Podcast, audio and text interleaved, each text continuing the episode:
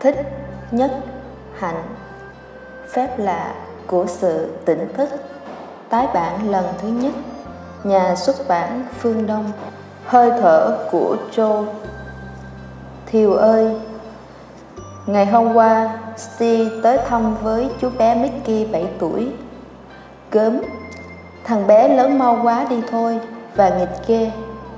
Nó nói giỏi cả tiếng Pháp lẫn tiếng Anh. Nó còn nói được tiếng lóng học ở ngoài đường nữa. Trẻ con bên này được nuôi dạy khác với lối nuôi dạy trẻ con bên mình. Cha mẹ chúng để chúng tự do phát triển. Suốt 2 giờ ngồi nói chuyện, steve phải để ý tới thằng bé. Nó chơi, nó nghịch, nó xen vào cả câu chuyện của người lớn. Nó làm cho người lớn không nói chuyện với nhau được tôi đưa cho nó mấy quyển sách hình của trẻ con. Nhưng nó chỉ lật xem sơ sơ rồi lại bỏ sách, xen vào giữa tôi và ba nó. Nó đòi sự chú ý của thế giới người lớn. Sau đó, nó ra ngoài sân chơi với một đứa trẻ con tây hàng xóm. Tôi mới hỏi steve, đời sống gia đình có dễ chịu không? Steve không có câu trả lời dứt khoát. Năm ngoái hai vợ chồng và thằng bé đi indonesia trong một chuyến du khảo và ở lại đấy một năm. Đi ba người, về bốn người. Họ mới trở lại paris tháng trước. Mary là một họa sĩ. Steve nói từ khi sân châu, mary buông vuốt, không vẽ nữa. Tất cả thì giờ, cuộc sống, thân mạng là để dành cho cô bé mới ra đời mary cũng ít nói đến mickey nữa không phải là Mary không thương Mickey, Steve nói. Nó thương thằng bé lắm. Nhưng hiện giờ nó chỉ sống cho Joe. Chừng một năm nữa tôi biết nó sẽ cầm bút trở lại và xem Joe ngang hàng với Mickey. Steve nói mấy tuần nay ít khi Steve ngủ được một giấc dài. Trong đêm, Mary cứ thức dậy, giật mình và vì mệt quá nó bảo tôi trở dậy xem bé Châu còn thở không. Tôi chiều Mary, trở chực em bé rồi lại trở về ngủ lại. Có lần mệt quá, tôi nói, thì mới một giờ trước đây nó đang thở mà, không lý gì bây giờ nó hết thở. Mary năn nỉ, tôi lại chiều lòng. Có khi bực quá, tôi không chịu trở dậy và Mary phải trở dậy.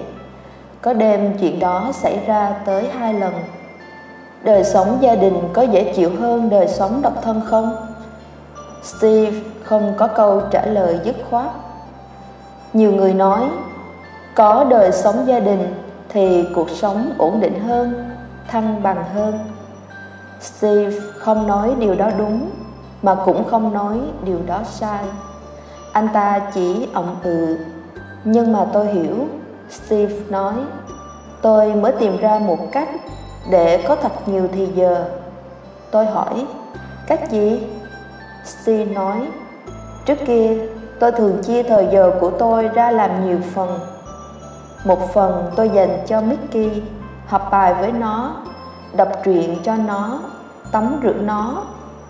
Một phần tôi dành cho Mary, giúp nàng trong việc lo lắng cho Joe, đi chợ cho nàng mang quần áo và tả đi tiệm giặt, nói chuyện với nàng khi mấy đứa nhỏ đã đi ngủ. Ngoài những thì giờ dành cho hai người, tôi xem Mary và Joe là một người, bởi vì hơi thở của Joe cũng là hơi thở của Mary.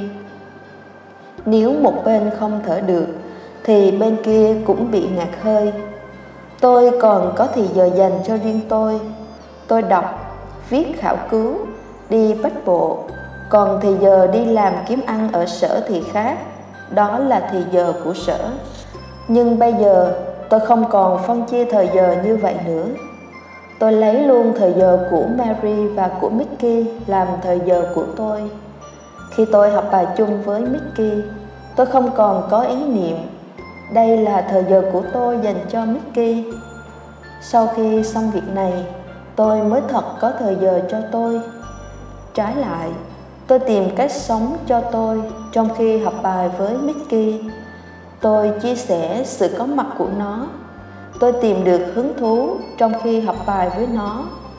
Và như thế là thời giờ cho nó trở thành thời giờ của tôi. Đối với Mary cũng vậy. Bất ngờ, tự nhiên tôi có vô khối thời giờ cho tôi. Steve vừa nói vừa cười. Tôi thì ngạc nhiên. À, cái anh chàng này khôn nhỉ điều này đâu phải anh ta nhờ đọc sách mà biết. Điều này là điều anh ta tự tìm ra trong đời sống hàng ngày. Mấy tháng nay tôi giảng kinh quán niệm mỗi chiều thứ bảy. Và sau khi giảng những người trẻ đặt các câu hỏi về những phương thức áp dụng các nguyên tắc nêu ra trong kinh này về đời sống hàng ngày. Chúng tôi cùng bàn luận về phương cách dùng thì giờ. Điều làm tôi ngạc nhiên là tuy Steve chưa dự buổi giảng nào về kinh quán niệm hơi thở trong mấy tháng qua, Steve cũng đã đi tới một nhận xét mà vài anh chị đã nêu ra trong các buổi thảo luận. Khả năng tiếng Việt của anh chàng còn yếu, khiến chúng tôi không mời tham dự buổi giảng kinh và đàm luận.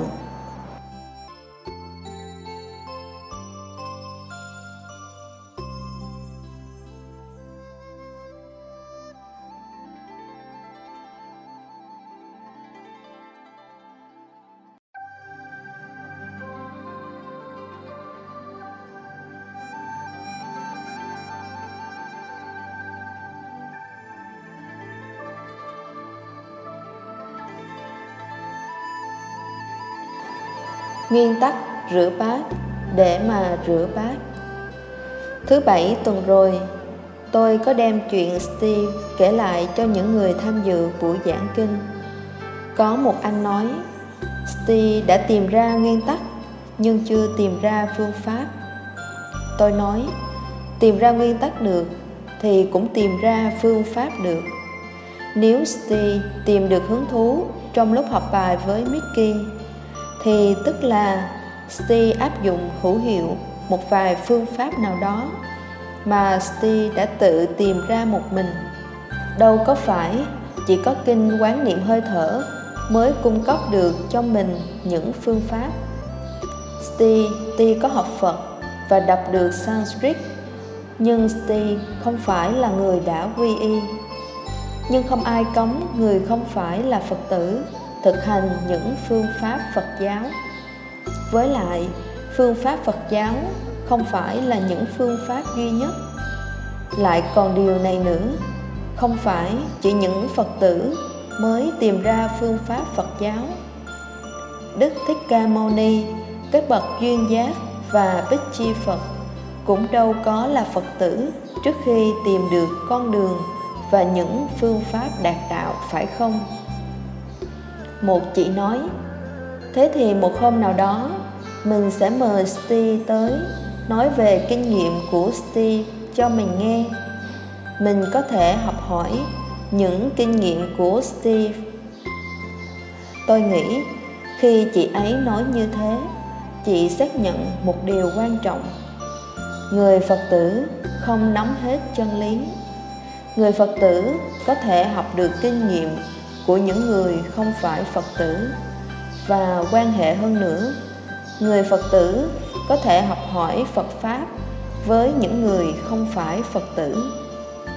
Tôi nhớ lại câu nói quen thuộc trong Phật giáo Đại Thừa. Phật Pháp tức là thế gian Pháp. Phương pháp của Phật cũng là phương pháp của cuộc sống. Và Phật Pháp tại thế gian, bất ly thế gian giác phương pháp của phật áp dụng trong cuộc sống, không thể tách ra ngoài sự thức tỉnh của cuộc sống vậy ta có thể nói, phương pháp của kinh quán niệm hơi thở cũng dính líu tới sự thức tỉnh của Steve phải không? Nhưng mà Steve cũng có thể áp dụng những phương pháp dạy trong kinh quán niệm hơi thở nếu Steve muốn. Chắc đâu là những phương pháp mà Steve tìm ra đã đủ để đưa Steve tới chỗ thành công hoàn toàn. Mỗi đêm mà phải thức dậy chừng 10 lần để xem thử bé còn thở không. Điều đó cũng hơi làm mình bực mình đấy chứ.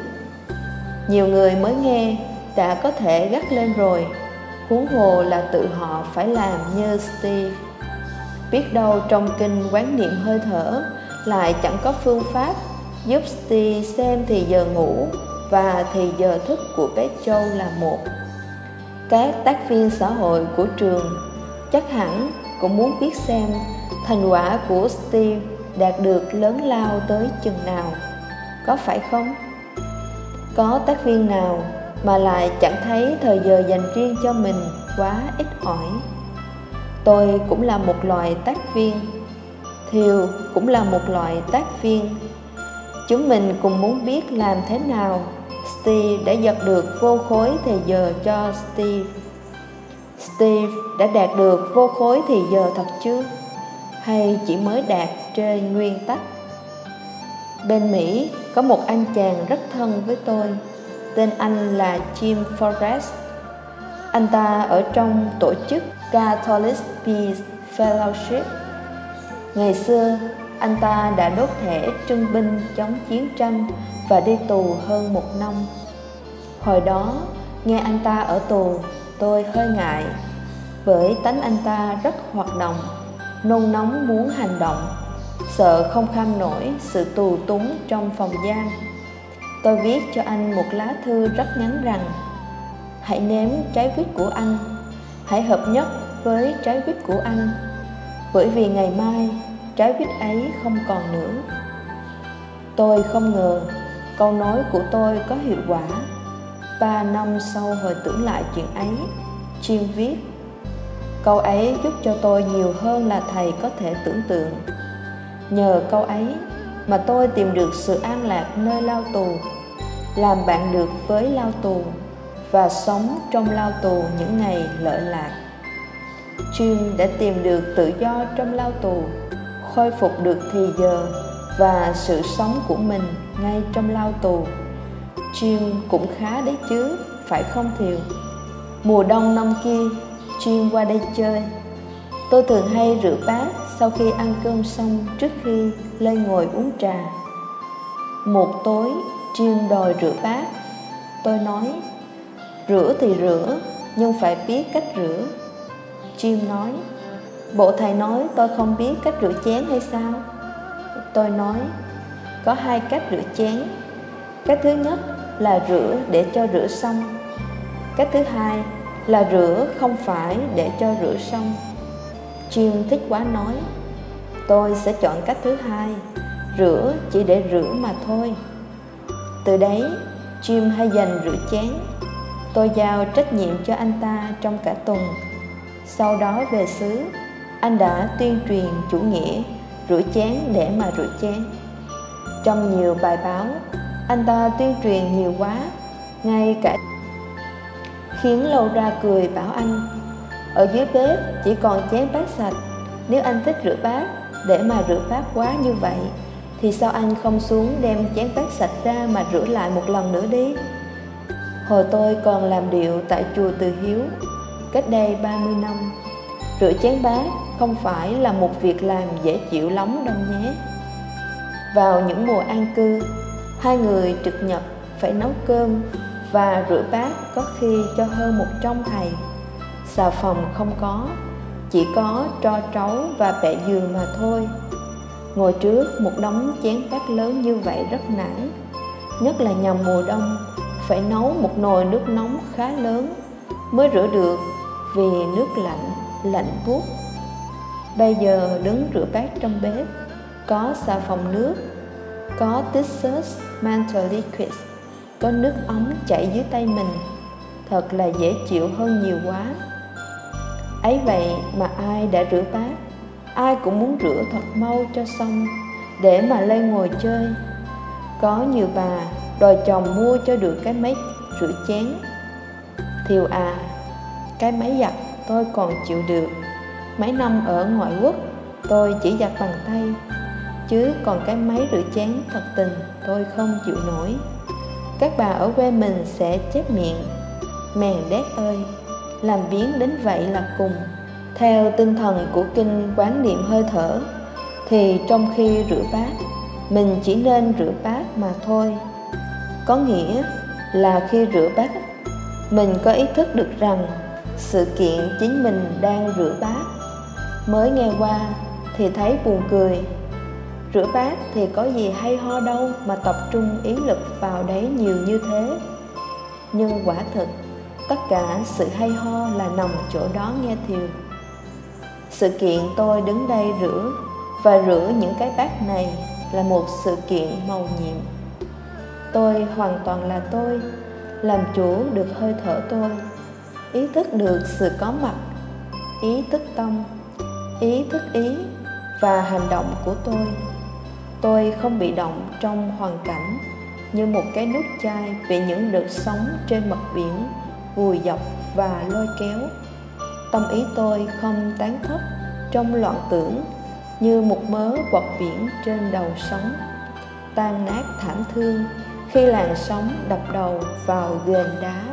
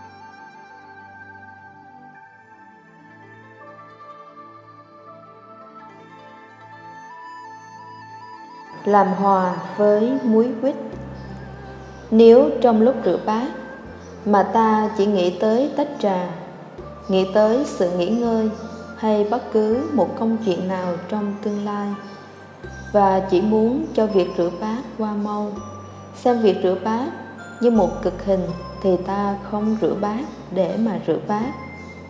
Ta không sống trong thời gian rửa bát, ta không chứng thật được phép lạ của sự sống trong thời gian rửa bát. Không biết rửa bát thì khi cầm tách trà lên, có thể ta cũng không biết uống trà.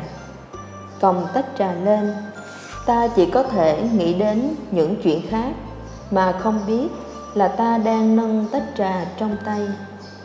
Cứ như thế, ta bị thâu hút vào trong tương lai, bị con ma vị lai thâu hút hết hồn vía đi ngang sự sống mà không sống được giây phút nào của sự sống. Câu chuyện muối quýt của Jim cũng đã xảy ra trong trường hợp này. Có lần, lâu lắm rồi, Jim ngồi ăn quýt với tôi và cứ phóng tưởng về công việc trong tương lai. Hồi ấy, mỗi khi nghĩ tới một dự tính nào có tính cách hấp dẫn là Jim hoàn toàn bị thu hút vào đó và quên hẳn thực tại trong hiện tại. Tay chim bóc vỏ quýt, mà miệng chim như nhai hết muối quýt này tới muối quýt nọ. Thế mà chim đâu có biết mình đang ăn quýt. Tôi mới nói với chàng ta, thì anh hãy ăn muối quýt của anh đi đã. Chim giật mình thức giấc. Lúc đó anh ta đang ăn hết muối quýt này đến muối quýt khác không ngưng thế mà tôi lại nhắc anh ta ăn quýt. Làm như anh ta đang không ăn quýt, mà thực ra anh đâu có đang ăn quýt. Anh ta đang ăn cái dự tính của anh ta mà. Người xưa nói, tông bất tại yên, thị nhi bất kiến, thính nhi bất văn, thực nhi bất tri kỳ vị. Tâm ý không có mặt thì nhìn mà không thấy, nghe mà không rõ ăn mà không biết mùi vị. Tông bất tại tức là sự vắng mặt của ý thức. Một trái quýt có nhiều muối, ăn được một muối quýt thì có thể ăn được hết trái quýt. Còn nếu một muối mà cũng không ăn được thì cả trái quýt cũng không ăn được. Jim là một anh chàng thông minh. Anh ta dừng tay lại, nghe sự có mặt của muối quýt trên lưỡi mình. Ăn muối quýt một cách thật đàng hoàng và gật đầu trước khi đưa tay gỡ một muối khác. Sau cùng, như thiều biết, anh ta đã có thể xem lao tù như một muối quýt và làm hòa bình với muối quýt đó. Hồi tôi mới vào thiền viện, cách đây cũng đã trên 30 năm, các thầy trao cho tôi tập tỳ ni nhật dụng thiết yếu của thiền sư độc thể chùa Bảo Sơn và bảo tôi học thuộc lòng. Đây là một tập sách mỏng, chừng 40 trang thôi, ghi chép những ý tưởng mà thiền sư độc thể đã dùng để thắp sáng tâm ý của ông trong mọi cử chỉ, hành động. Ví dụ, khi mới thức giấc vào lúc ban mai, ông cho khởi dậy ý tưởng này trong trí. Vừa mới tỉnh giấc, tôi mong cho mọi người sớm đạt được trạng thái tỉnh thức lớn, hiểu biết thấu suốt mười phương. Khi múc nước rửa tay, ông sử dụng ý tưởng này để tự đưa mình về trạng thái ý thức múc nước rửa tay tôi mong cho mọi người có những bàn tay trong sạch để đón nhận lấy chân lý toàn tập tỳ ni nhật dụng thiết yếu. Chỉ có những câu như thế. Mục đích là giúp người hành giả mới vào đạo, nắm lấy được tâm ý mình. Thiền sư độc thể đã giúp cho hành giả mới vào đạo, thực hiện những điều dạy trong kinh quán niệm một cách tương đối dễ dàng. Mỗi khi mặc áo, rửa chân, đi cầu, trải chiếu, gánh nước, xúc miệng người hành giả đều có thể mượn một ý tưởng trong tỳ ni nhật dụng để nắm bắt tâm ý. Kinh quán niệm hơi thở nói Khi đi, hành giả ý thức rằng mình đang đi. Khi đứng, ý thức rằng mình đang đứng. Khi ngồi, ý thức rằng mình đang ngồi. Khi nằm, ý thức rằng mình đang nằm bất cứ thân thể mình đang được sử dụng trong tư thế nào. Hành giả cũng ý thức được tư thế ấy của thân thể. Cứ như thế, hành giả sống trong sự thường trực quán niệm thân thể, ý thức được những tư thế của thân thể. Tuy vậy vẫn chưa đủ. Kinh quán niệm nói ta phải ý thức về mọi hơi thở, mọi động tác mọi hiện tượng sinh lý, vật lý, cảm giác và tư duy liên hệ tới bản thân nữa. Nhưng quán niệm như thế để làm gì? Thì giờ đâu mà quán niệm? Một tác viên, nếu bỏ cả ngày để làm việc quán niệm, thì còn thì giờ đâu nữa để làm công việc tác động quần chúng trong phạm vi tái thiết và phát triển xã hội? Anh chàng Steve của chúng ta làm thế nào mà có thì giờ để vừa làm việc, vừa quán niệm, vừa học bài với Mickey, vừa đem tả lót của Châu tới tiệm giặt.